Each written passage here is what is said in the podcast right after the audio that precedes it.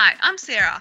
Growing up in a small country town in New South Wales, I feel like I've been around sport my whole life.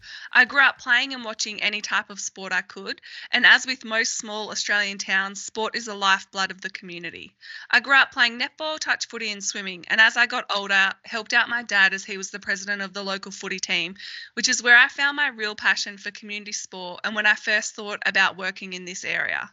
Fast forward 15 years, and I've been working in the sport and leisure industry for 11 years in a variety of roles and industries, and I've loved every minute of it. What inspired me to do this podcast is the amazing women we meet in our careers.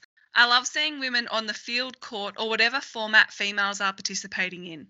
But as someone working in the industry, we go to events or conferences and we hear these women who are working behind the scenes and climbing the leadership ladder who are absolute boss ladies. And that's who inspires me as I work towards becoming a leader in this industry.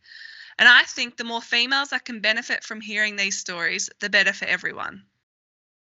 As sport administrators, fans, and participants, we sit down with a bunch of inspiring female leaders from within the sport industry who share their journey of achieving their aspirations.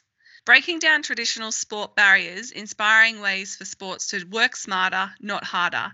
These stories from women who have driven game changers in sport across a breadth of areas. Join us as we dive into where it all started, how they did it, the lessons they've learnt along the way, and share their top tips for females aspiring to achieve their dreams.